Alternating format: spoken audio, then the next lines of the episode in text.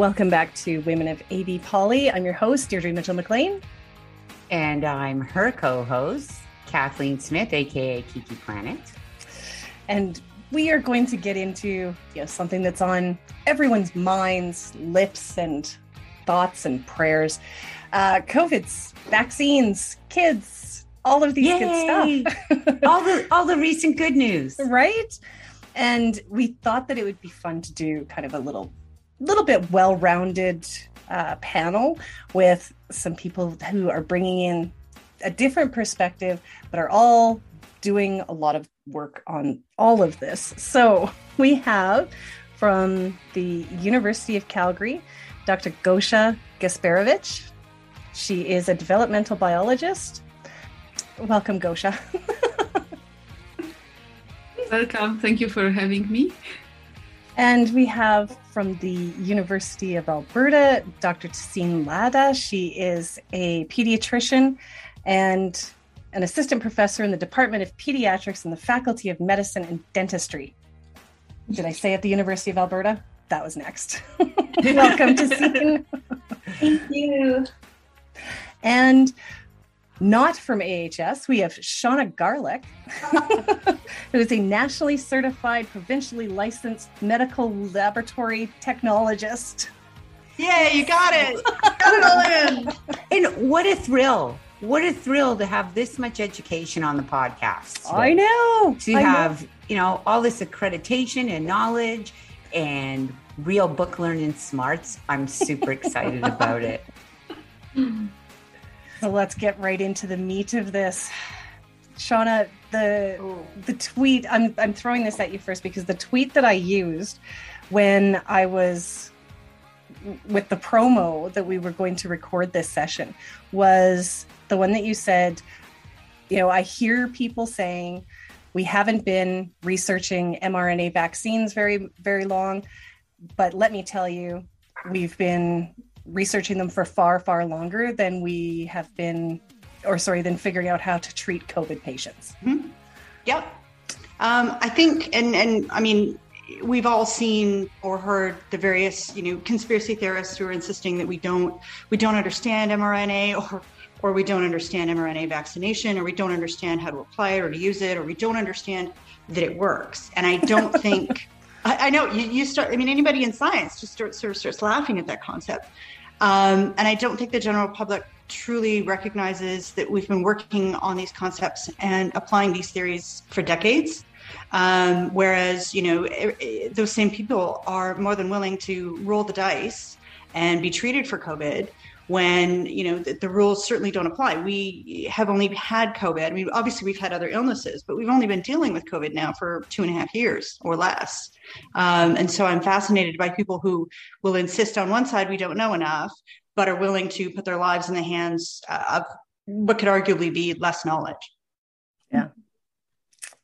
See, great start. Just come up punching. I, I, that's actually a valid point because I think it goes for all healthcare too. I'm we're really seeing a disparity between uh, this this faction that doesn't want to accept the science surrounding COVID vaccines has accepted the science on healthcare for as long as we can remember, right? None of them are ever going to say, well, I'm not going to have chemotherapy for my cancer because I don't really know what's in that. And we know, we know that chemotherapy is extremely hard on the body. And that's the way it needs to be in in order to fight cancer so i really struggle with people who are raging against vaccines and calling them experimental but don't question any other aspect of life-saving healthcare Mm-hmm. And yeah. of course, will show up at the emergency room when they can no longer breathe because they've got COVID. Yeah, absolutely. I actually just talked to a family today that was hesitant about the, the vaccine for their five year old. And they said to me, um, but what about the long term effects? We don't know for sure the long term effects of the vaccine. And I said, but we do know a little bit about the long term effects of COVID. And they're so far, they're far, far worse um, because you can get long COVID and it can be debilitating. And you see this in children as well. Um, and going back to what Shawna said, the long term effects of COVID are are you know the really long-term effects are completely unknown we know some of the long-term effects mm-hmm. um, and and it is it's rolling the dice it's saying i'd rather risk the long-term effects of this horrible virus that has caused this pandemic for two years um, versus this vaccine that has been thoroughly researched and has been given in billions of doses worldwide now with no serious safety signals. Um, mm-hmm. Yeah, so there is a real disconnect there for sure. I think people have this perception that they can pick and choose science right they can they can you know everybody's okay you know driving over a bridge that an engineer the science that he used to determine or she used to determine that it works but then in mm-hmm. other things they start picking and choosing which pieces of science that they want to believe and which ones they don't. And and science doesn't work as a choose your own adventure. And i think right. a lot of people just don't grasp that. I but love, I love that idea though of choose your own adventure because yeah. that has because when I was I, I ended up um, going into my local Facebook community group and yeah. And bad idea. It, it was it was um, but I also kind of felt like I actually do know some of these answers. And so, am I doing my community a disservice if I'm just ignoring all of it? And so I went in, um, I made it. Uh, I made it like 11 months actually. I made 11 months and I was I was in and one of the things this actually led me down was someone had thrown at me um, the the inventor of mRNA and a little more conspiracy theory side but when I started to to research this person and I started going through and I actually managed to find out that mRNA vaccines had been being used for over two decades in uh, the treatment of hemophilia. And I was like, holy, you know, thanks for sending me on this little adventure because now I actually get to respond with, we've been using this for 20 years in like individuals and we know that they have to keep getting a booster because we know that it's not long term. So i'm like i'm like yay i can answer all these questions now. But it was it was probably about i'm going to say 3 to 4 hours that it took me to go through everything because originally i went to the creators linkedin and then through his actually all of the things that he had listed on his linkedin i was able to uh, find all of this stuff by just going backwards that way. But it was it was helpful because it did actually teach me something. But wow like how how do you not how how how do you find all of this stuff out without actually knowing the rest of the story? Like how do you stop there? Yeah people pick up what's what's easily presented to them like what's circulating on social media in mm-hmm. sound bites and little video clips. And um, if the person has a lot of letters behind their name or they're a physician uh, then you know those are the ones that that really get picked up in a frenzy. And then you know you you you think and you say to these people well there's one or two physicians that are saying this and then the the thousands of others are saying something mm. completely different. So why are we believing this one person? Um, it, it, yeah it just it, it boggles your mind sometimes Mm-hmm. And I will say too that one of the reasons why his this individual's name was brought up, he was uh, his name is Dr. Robert Malone, and he was saying that it's not safe because of this spike protein thing, which is how I ended up finding out that they the people that kept on with the research at the Salk Institute, they're the ones who actually figured out how to get past that in mm-hmm. 2017. So like again, but this wasn't I couldn't do it from a meme. this could not be, I could not have grasped all of this from a meme. Yeah. And unfortunately, a lot of our science now is boiled down to memes. Mm-hmm. Yeah. And it's really you know, hard.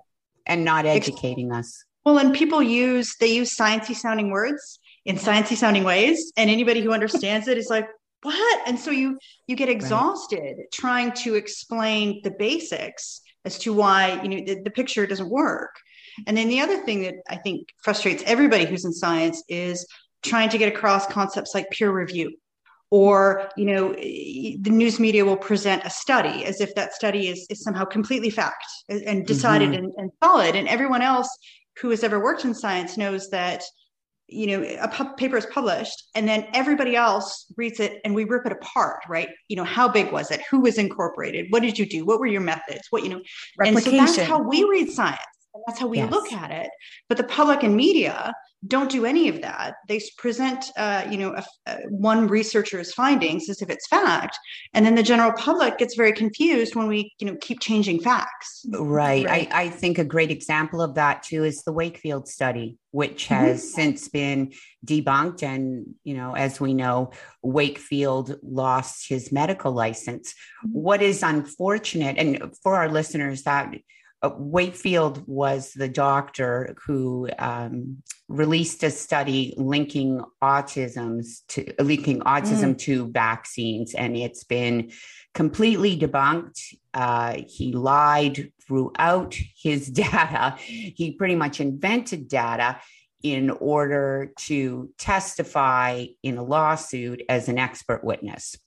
Unfortunately, I think that event has done it's done so much damage to uh, vaccinations on the whole because mm-hmm. the lie traveled faster and farther than the corrective truth after the fact.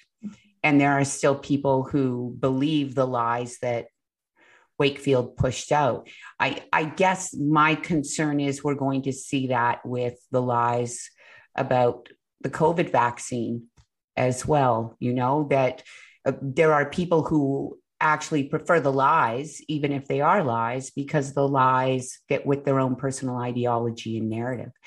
So, how do we move past that, especially now that we can get kids vaccinated and you know they they don't have to be little carriers anymore how do we move past that i mean one of the things is we don't have a restrictions exemption program where you can opt to do a rapid test every 72 hours. I mean, you know, we need a real uh, vaccine requirements so that those people who uh, want to go to public spaces they need a vaccination. They can't just get a rapid test. It's um, that's just one of the many ways that this province has pandered to those who uh, don't believe in science or, or, are hesitant to get vaccinated.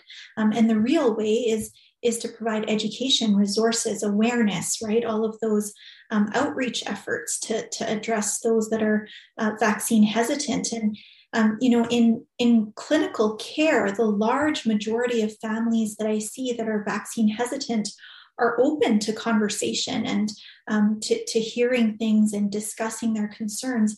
There are very few um, true uh, anti-vaxxers that we keep seeing portrayed in the media that, that don't want to listen to anything you have to say. So I really think that public health efforts that work on messaging and education could go a long way. Mm-hmm. I have a question actually along those lines. How do you have you seen the um, uh, email letter that was sent out from the Calgary Board of Education advising parents and students to not discuss vaccine, um, whether their kids have been vaccinated? Knowing everything you've just said, which is completely true and valid, how do you respond to the fact that the Calgary Board of Education is telling people to not talk about vaccination? It just, it, it makes no sense. Gosia, sorry, you were going to say something. yeah, so I think it was it was just in one school. No, it was uh, the CBE. whole board. It yeah. was the whole board. It was Calgary the whole board. Calgary of Board of Education. Yeah. Yeah. So I, I the look on your face, gosh, yes. no, oh, you cannot yeah. make a taboo from a topic and such an right. important topic, and it's making a taboo because kids then cannot. Like no, taboo is harmful. You, you like if you if kids cannot talk about vaccines to the right or to the left or whether they are good or bad and it cannot be discussed so they are like mm-hmm. okay we don't talk about it it's mm-hmm. it's bad because you cannot have any discussion about it then mm-hmm. right and, yeah yeah like, the, the, thing is with children in general i mean as as pediatricians and um, you know as experts in their development we always say be open with children about things that are going on when you hide things from children, they begin to fear those things. Mm-hmm. Um, and so, even when children are seriously ill, we really encourage parents to tell them what's going on, appropriate to their developmental level, of course.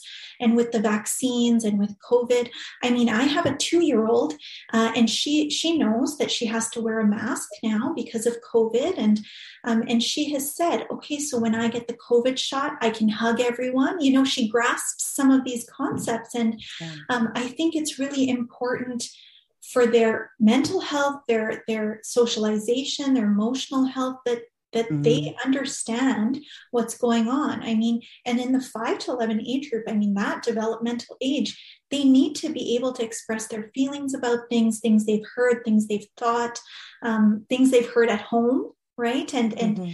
they do that about every other subject. I mean, there's no reason that they shouldn't about vaccines. And and COVID has been very inflammatory for people, right? There's been this extreme polarization. Um, but that's not going to get any better by trying to silence children. No, and that's part of Alberta's history too. This is something, well, it, it just is. It is. This is something is. that happens in this province uh, decade after decade. We're not going to talk about gay kids in schools.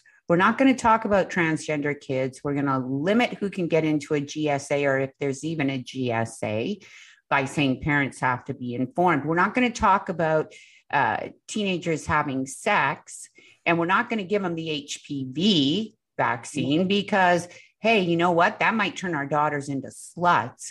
Like we have this long history uh-huh. in Alberta of protecting protecting in quotation marks our children from knowing the truth about things the science about things the implications of of things. And i can't help but think that is part of what has led to us being a province that is uh, somewhat undereducated on specific matters that the rest of canada is probably handling a little bit better than us you know mm-hmm. because we we not only uh, think that children can't handle the truth but we extend that to the point where we're raising children who as adults don't want to talk and be open because we've spent so many years not talking about it and that actually i'll i'll bring in gosia right now because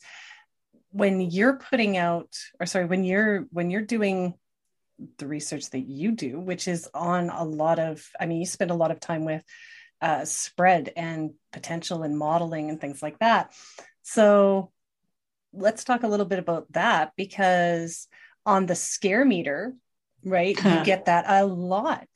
Stop fear mongering, mm-hmm. blah, blah, blah. Um, so let's talk a little bit about about that aspect of you know maintaining knowledge and and and continuing to i guess try to prepare people for what is coming yeah so i mostly want to explain what is coming and why we know what is coming mm-hmm. and especially explain it to decision makers yeah that was uh, uh, from the start my main goal because they they are not always well informed and i think there is sometimes Obviously. this negative feedback loop that they like people tell them what they want to hear. Mm-hmm. so there are advisors that tell them what they want to hear because they want don't want to be punished for saying something unpleasant or called fearmongers or something. So that's this this self-fulfilling feedback loop on on wrong information. And yeah so i mean like i, I was trying to explain exponential growth from day one almost like the back in March. That's how I found you. yeah, and, and, and it's it's strange that it's still not not obvious, but but it's but, true. It's it's funny watching you be polite while you say that. but but you know what? Like, and each time for me, the most scary moment is this very nascent time of new variant coming, uh, when it's not really visible yet in this like thousands of cases, like hundreds of cases. Mm-hmm. But I know, okay, we have the melanoma mole already that if we don't do anything about, it will spread and it will cause a cancer. Right. Like, so, but the time to act is now. The time to act is when there's this nascent phase, when, when it just starts rooting into the community. Mm-hmm. That's the easiest to stamp it out. It's the easiest to prevent new importations or new uh, introductions. And and now with Omicron, we are exactly at this phase. But exactly at this early phase, I got the most of the attacks of oh you are fearmonger, oh let's yeah. um, let's be reasonable and not panic and like you know right. all, all those things. Like like actually that's the time when when we can do them like with the easy when it's the easiest to prevent what will come. But already here I can see that if we don't do anything, for now in January we are in a disaster. Well, we we know that's what will happen because Premier Kenney has said there's going to be a fifth wave. He's waved a white flag on a fifth wave before the fifth wave is even here, and there's a there's a, a certain abdication of responsibility associated with that because we've we now have a government in this province that is far more willing to throw their hands up in the air and say, prepare for the fifth wave, it's coming, than they are to take action that would prevent that wave. But also, this is what he's doing is misinformation. Yeah. In the way that saying, oh, the wave is coming. The wave is not coming. It's not something outside of us. We make it. So bad mm-hmm. policies make wave so he's making the wave but not by not acting basically so it's not something coming from outside it's that needed to be we said. generate thank you because yeah. i think i think that's something even even those of us who accept the science and are doing our part and uh, fighting to end this eventually I think that's something that we don't even fully grasp when we're discussing that discussing it is that waves aren't inevitable. Mm-hmm. Waves waves aren't something we have to have. It's really about what precautions and what sacrifices we're willing to make now in order to prevent far worse. And we have leadership that simply doesn't want to do that. I guess my fear right now, especially, is um, we've got a premier who is desperate for his political life. And the timing of that with uh, the possibility of, of yet another wave when our premier is going to be doing everything he can to bring the base back into the fold, which means pandering to the very people who do not want to participate in ending this pandemic or preventing any more growth. I think mm-hmm. that's a real concern for all of us now. And, and how do we go about pushing back against that? How do we fight the, the misinformation when our only government is sort of feeding it. yeah, it's a really difficult challenge, but I think the thing that's hopeful and that gov- government could really grasp onto is the fact that we have so many other tools now. I mean, we don't just have lockdowns, we have rapid tests, we have vaccination, we have um, ventilation and filtration. I mean, if we actually utilized all of those other tools um, to their full potential, we could really mitigate these waves. Um, you know, and so like in other provinces, how they're giving out free rapid tests, if there were recommendations around that, if that was occurring, um, if if ventilation and filtration were really paid attention to in indoor spaces, I mean, those those things would all help immensely in in making these waves smaller, um, and they wouldn't necessarily, uh, you know, completely destroy um, perhaps the premier's political career if it hasn't already been. You know? Footnote: If it hasn't already been. Yeah. Deirdre's sort of looking at me because I, I, sort of have a, a, a, small rant. I agree with absolutely everything you said, Dr. Ladha, except for rapid testing. And here's why. Um, the tests that we use and, and that have been approved and been researched, they are designed to be used in clinical settings. They were only, except for one, and I'll get into those. Um, they were all tested and designed for symptomatic patients in clinical settings where the concern was to separate or to know quickly. Um, as well, the other approved usage is with uh, when you have mass outbreaks, where you're ensuring that your negative rapids are still maintaining quarantine. Mm-hmm. And the concern that I have, and it's a significant one, is that rapids are being treated uh, by the public predominantly as if they absolve someone of having to uh, to quarantine. Mm-hmm. So, for example, um, the most common request that we see on on on Facebook and and Twitter and whatnot are people saying, "I want to go and have you know dinner with grandma. We're all going to go get rapid tested first, so we're safe." Or you know, there's a kid in my my kid's class who was tested positive for COVID, so we're all going to go be rapid tested and be safe. And the problem is, is that the design of the tests, and I, I actually pulled the direction circulars. I've, I've got their their own research. One of them, so of the two most common used, one of them has never actually been tested, or at least they're published, their, their results haven't been released on asymptomatic patients. So they won't even tell us how bad it is. The other one, the PanBio, is uh, only sensitivity, their sensitivity on negatives are 66% uh, with a, a CI of 51.2 to 78.8. That's a coin toss. And yet people are using and anticipating using those tests to go and visit grandma. And that's what worries me because we haven't been clear about the significant limitations of rapid testing. So the general public is, is seeing them as, as a real negative, whereas you and I and, and you know fully recognize that a negative on a rapid is possibly not positive right and there's yeah. a huge communication difference and i think I, I, know people present it as, as it's a layer but i see it as a layer with a huge amount of holes that has the tremendous potential to wickedly increase transmission in this province yeah i'm one of those people who had a rapid test done because i was at that time working in a job where i had to deal with the public all day every day um, mine came back inconclusive. I had both done. I hmm. had the rapid test done, and then I had the, you know, nice big old swab up your nose done. But the rapid test came back inconclusive. It was completely useless for me. So that was something I started watching online. The number of people who were getting a rapid test done at the same time as mm-hmm.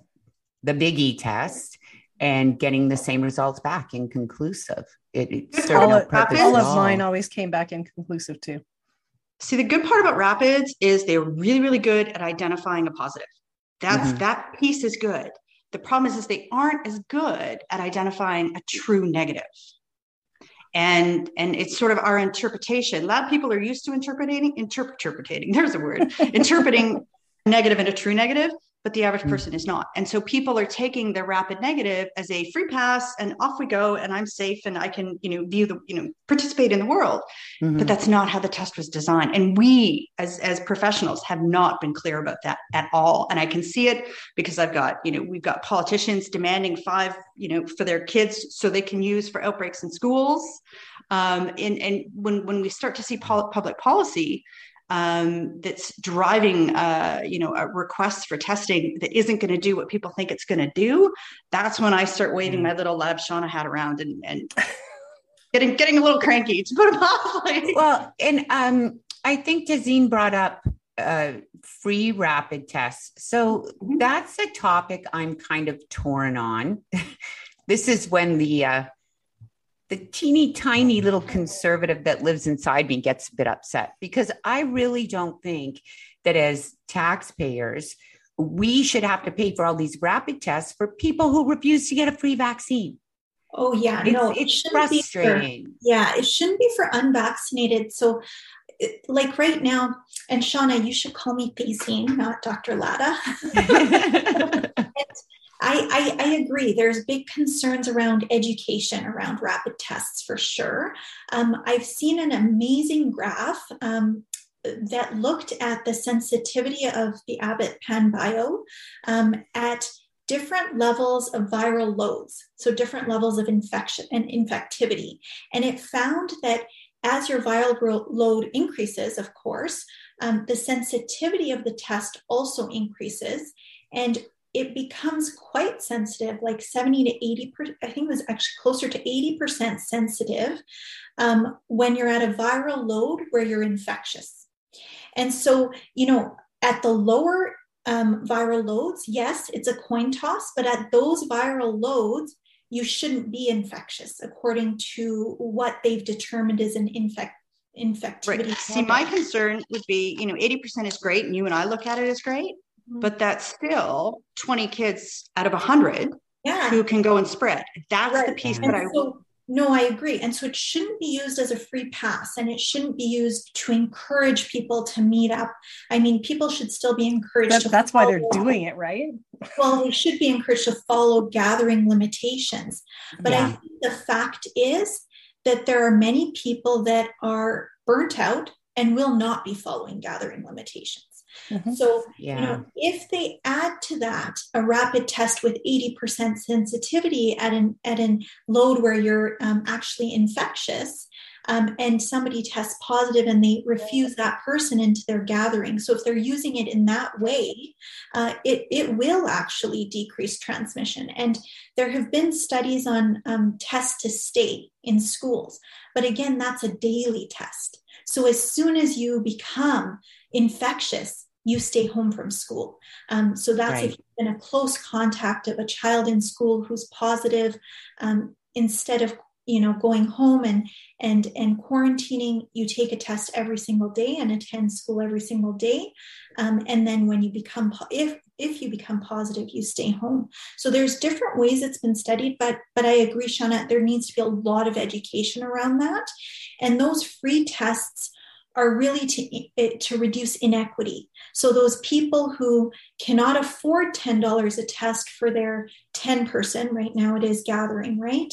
Mm-hmm. Um, should still be able to access it to ensure um, that their 10 person gathering is safe, just as uh, just as the rest of us who may be able to afford a rapid test could could do that. And of course, the other layers would be in that indoor gathering, opening some windows, having a, a HEPA purifier if you can, um, having good ventilation. Um, but you know, Sean, I also agree with with the same premise around masks. Like I think we've we've recommended masks, and of course they're amazing but people are still wearing crappy cloth masks because the education around that is not good right and and crappy cloth masks have 30% filtration rates right and so so i think it's the same thing you're, you're right we need a lot of good public health messaging around covid is airborne um, uh, that's the first thing you have to start with. yeah, getting getting politicians to admit that it's airborne is oh, problem airborne. one. Yeah. So you need a good KN95 right? You mm. need a good medical a fitted KN95. Yeah, That's yeah. the other problem, right? Well, the, the, the, studies actually show even if you don't get it medically fit tested, um, a non fit tested KN95 has a much higher filtration rate. I mean, you kind of have to pick which one fits your face best. Um, but there's so many Canadian, companies making them, and now we're mm-hmm. seeing some of the city councilors um, and some of the NDP MLAs starting to wear them in the ledge and in in, in indoor places. So it's starting to um, penetrate, you know, some of the community members and, and policy, but not enough, right, Shawna? Like we need way more education around these things. If we could. Hmm? Oh, I want to ask because uh, I think I'm the only one who's got my kid at home. Mm. I don't know what's actually going on in schools. You've got yours too. So uh, so like what what are they doing? What are their masks like this year? Last year it was, you know, the canvas uh one it's it's whatever they bring from home yeah and if they Good. choose to put it on and if they choose to wear it i thought they made it mandatory mandatory oh, um but i mean okay. you know how, teachers this is why my kids burden, at home this is right this is like, why my kids teachers are under enough burden just trying to, yeah. to teach but all of these extra layers so i do not fault teachers for having you know to, to just sort of draw a line and say that's as good as i can do um, yeah. you know from a public policy perspective what i'm currently more than a little ragey about is that in my kids' class alone, we have two positive COVIDs. And yet when you get the little letters, it's very clear that you your child, you know, does not need to quarantine as a close contact. They're still, they can still come to school. Um, but but they should avoid, you know, other group activities for 14 days. It's sort of like you've just given me two completely conflicting statements. I'm supposed to avoid, my child is supposed to avoid public things, but I'm sending her out to the public with you. So yeah. so that all of them they they can just maintain their little infectiousness marinating pool and you know another kid in three days, right? But so, that's you know, it, it's an important point that Sean has brought up, and I think that's part of the reason why we're continuing to see so much spread too, because this government has made um, the the mandate so confusing. They've complicated something that didn't need to be complicated. So uh, i i can't have my mother-in-law my brother-in-law and his wife over for christmas dinner with us because it's too many households but i can go to a restaurant with 12 people all from different households and sit at a table unmasked and yeah. eat with them this mm-hmm. doesn't make any sense it just common sense would tell us that it's safer for me to have three vaccinated family members in my home than it is for me to go out to a restaurant with a variety of people, some of whom may not be vaccinated and have only uh, gained admission to the restaurant with a rapid test wouldn't my home be the safer space? I think that's part of the reason why Albertans are just throwing their hands up at this point, too. We're two years into this, it's mm-hmm. two years. And this government is still incapable of just bringing in mandates and guidelines that can be universally applied across the board that are easy to understand restrictions. And I don't know how we get past uh, spread in the schools, spread in the communities until everyone actually understands what's expected of them. Mm-hmm. Yeah. I'm going to throw that back at you there, Gosia. you're the because you're the one who's watching these numbers. I think the problem is that we don't have clear end goal. Why do we mm-hmm. do these restrictions? Mm-hmm. It's like whenever we had restrictions and we stopped like bound the wave downwards, then we reopened without killing the virus. So it's and then we ask people to sacrifice their their life again, like their freedoms or like contacts with, with others. And then afterwards, we, we again open and let the virus spread. So it's like just keeping this virus oscillating all the time, which is which is not good. Like it's not like two years into it people are tired and i don't blame anybody for being tired of it mm-hmm. so as doctors and scientists in this field what what would if you had your way what would we do right now today? What steps would we take to fight yeah, facing so, another wave? So now the thing is that we will have if we don't change anything we will have omicron. It's doubling every three days in ontario. Its mm. rt value is 3.32 and its rt value so rt like under current um, conditions how many to how many people on average one person one infected person spreads it. 332 is higher than r0 for original variant.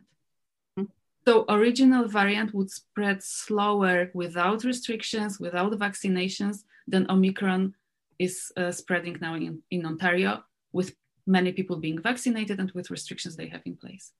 So it, it's, it's extremely fast. And once it's settled, like once it establishes itself here, mm-hmm. there's no reason to believe that it won't spread that fast. And doubling time of three days, it's three days. So basically, once we hit 500, that means then in six days we will be at 2000 so it will quadruple in six days right. and another three days it will be 4000 cases and then even if it would be milder which probably it's not then if it's even if it would be like 10 times less severe than delta is then it still would kill more people and um, and disable more people than Delta because it's so fast.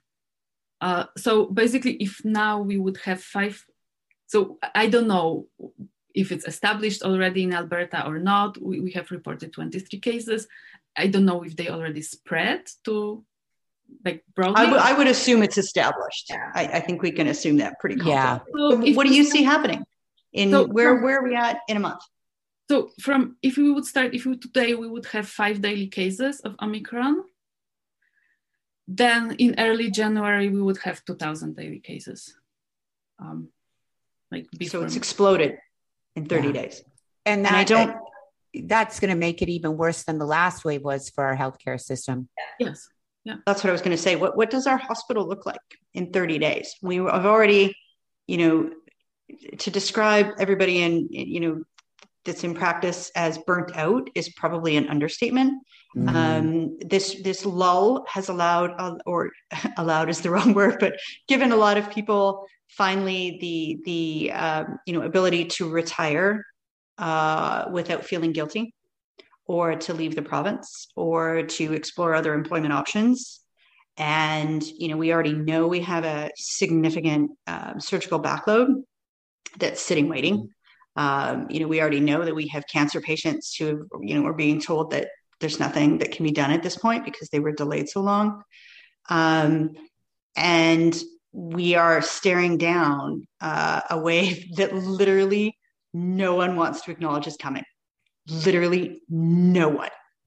And to describe this as the you know christmas calm before the storm is probably the understatement of the century. It's mm-hmm. um, you know and we can already see it. It's not like we can pretend. I mean that's what kenney's trying to do with to, to uh, you know from a policy per- perspective. He doesn't he doesn't want to admit that this is coming because then he might have to adjust his own freaking christmas holiday plans right?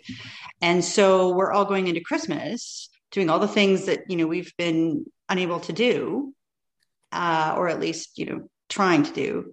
Uh, mm-hmm. and yeah by mid-january and that's why i specifically asked. I i i see us by mid-january in chaos and by the end of january i don't even know where we're going to be at. I don't i have no i don't even want to think about it to be honest with you. And that sounds i'm normally not a naysayer. I'm normally normally not the the pessimist in the room but i think with the spread of omicron and our level of unvaccinated individuals uh, mm-hmm. I, I don't foresee good things in alberta in 45 days well, and we're seeing that the uptake on vaccines for kids in the rural areas is horrific. Yeah. It's at 10% right now. Yeah. We're not going to we can't we can't put a wall against anything when when we have an entire faction of this province who who won't even grab the golden ring that's hanging right in front of their faces. You know, that's the part I don't understand. We all want out of this. We all want out of this, Alberta. I'm a 54 year old woman. I can't afford to lose two years of my life right now. Because here's a news flash for you the older you get, the more precious that time becomes for you because you really don't know how many healthy years are ahead of you. It becomes about quality of life. My my teenage kid has lost their entire middle school experience because of this pandemic. And the entire time, all any of us have to do is take preventative measurements and get the vaccine. Yeah. That's all we have yeah. to do. Since we know that we're probably going to be facing this wave, and we know that uh, our premier and our minister of health and our government in general isn't going to do a lot in the way to prevent it. I'd like to ask each of you to give uh, one one basic tip you would really encourage Albertans to follow this holiday season? If you had to, one thing that we can all do to fight back against an impending wave, what would it be? Oh, no, no, not silence. Who wants to start? Yeah, one thing. There's just so many things, right? Mm-hmm. Right. What do you think the most important thing we can be doing right now is? Vaccination. I'm and, sorry. And Could, vaccination, hands vaccination, down. Vaccination, get vaccinated. Other and, and along with that, and this sort of links to the problems that we're having, is that um, you know they announced that everyone over the age of 18 was eligible for a booster, uh, and healthcare workers and all the rest of it, and nobody can book them. yeah. because you know i mean and it, understandably they've staged it but we have open appointments and a whole lot of people who want to book them who can't use them yeah. so it's it's sort of frustrating in that they're holding off on people who want to be vaccinated to hold space for people who don't want to be vaccinated yeah it, we're really freaking frustrating for me and we're past that point we're past that point. Anyone who has not got their first dose by now, I'm sorry. I accept we can't change their minds. They can go talk to their doctors about it. Mm-hmm. I'm not fighting about it anymore. But we've got to stop making everyone else wait for their boosters while we try to convince a faction that's never going to get the shot, anyways, to get the shot. It's got to stop. Yeah. Because those people are putting our lives at risk. Mm-hmm. They're specifically putting my kid's life at risk because she's uh, immunodeficient.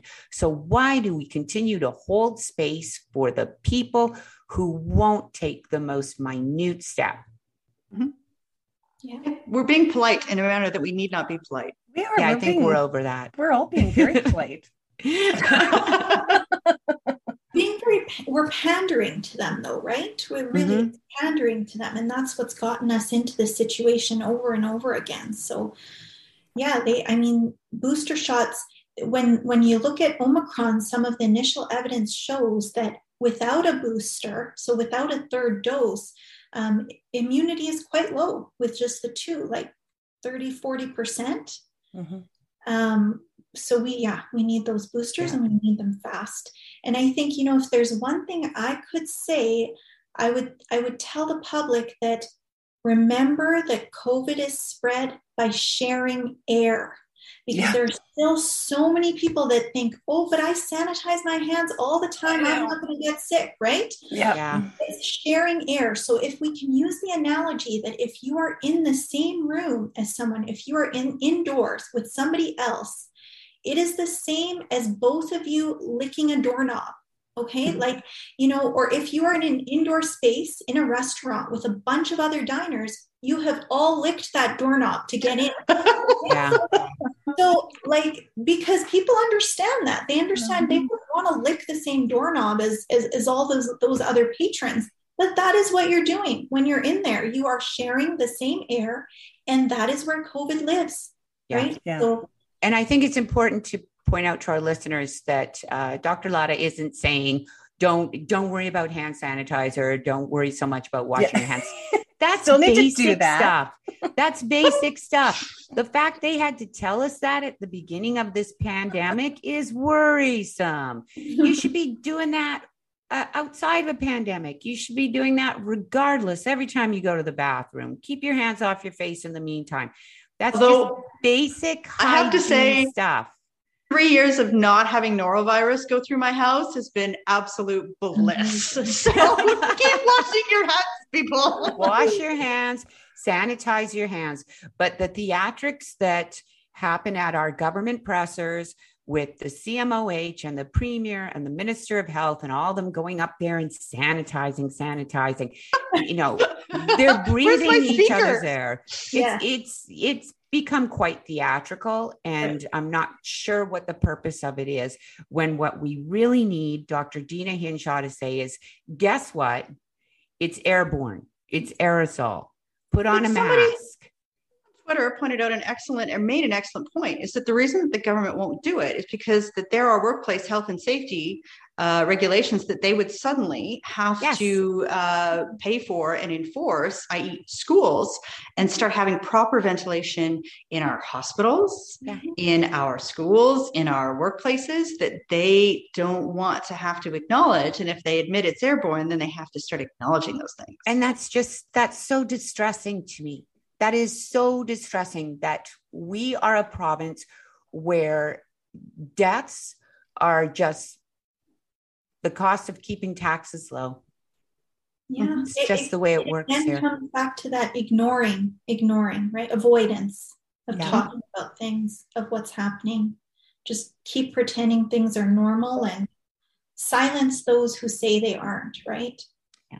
I, and I, I think it's important for our listeners to know that we all have a choice in this. So when the premier relaxes the guidelines, which he says he's going to do for the holidays, it doesn't mean you have to relax yours, Alberta. You can take personal responsibility. You can stick to the current mandates. And you know what? If you're doing more than the current mandates, that's awesome too. Yay mm-hmm. for you. But just because our premier decides to relax the restrictions doesn't mean you have to re- relax your personal restrictions. Christmas could provide a fantastic break to keep everybody separate mm-hmm. for two or three weeks. And then we come back in January, and hopefully, Omicron has not made the inroads that it can if we are all socializing uh, as we are expected to. Mm-hmm. Yeah, I agree. And fortunately, the school there will be school holidays, and now schools are driving the spread in Alberta. Mm-hmm. So maybe it won't start that fast, the spread of Omicron. But yeah, we have to do as much as we can to to prevent transmitting from one another to, to another. Exactly what Dr. Ladha said. That I, mm-hmm. I, I sign under it totally. Like if we know that COVID is airborne, that if that we get infected by the shared air, then then we have tools to stop it, to to prevent it. Like thinking about it like like cholera, we, we for practical purposes, cholera is eliminated in Canada. When it is brought in, there is a, maybe a little outbreak, but then it's gone again, right? So we, for practical purposes, without the vaccinations, we eliminated it by mm-hmm. by technology by by engineering solutions by filtrating the water by cleaning the water but but not drinking by not drinking fecally contaminated water so in the same way if we clean the air if we don't inhale contaminated air like not fecally contaminated but I'm okay with I'm okay with getting rid of that too. Yeah. Look at what I do for a living. That's fine. Trust me. so yeah so so then we can we, we can we, we can we can stop it and we also have other tools. So we have this engineering tool of cleaning the air. We have vaccines. Uh, we have like public health measures like temporary temporarily limiting the contacts of people so that it can be quenched down to zero like mm-hmm. stopping community transmission. Once you stop community transmission it's much much much easier to fight outbreaks. To fight individual outbreak is super easy. But being in a huge wave, it's, it's almost uncontrollable without strong, strong measures. Mm-hmm. So if we just understand that, we can we can stop it. And the thing is that we are connected with the world, so mm-hmm. we should push for sharing the vaccines with the yeah. rest of the world.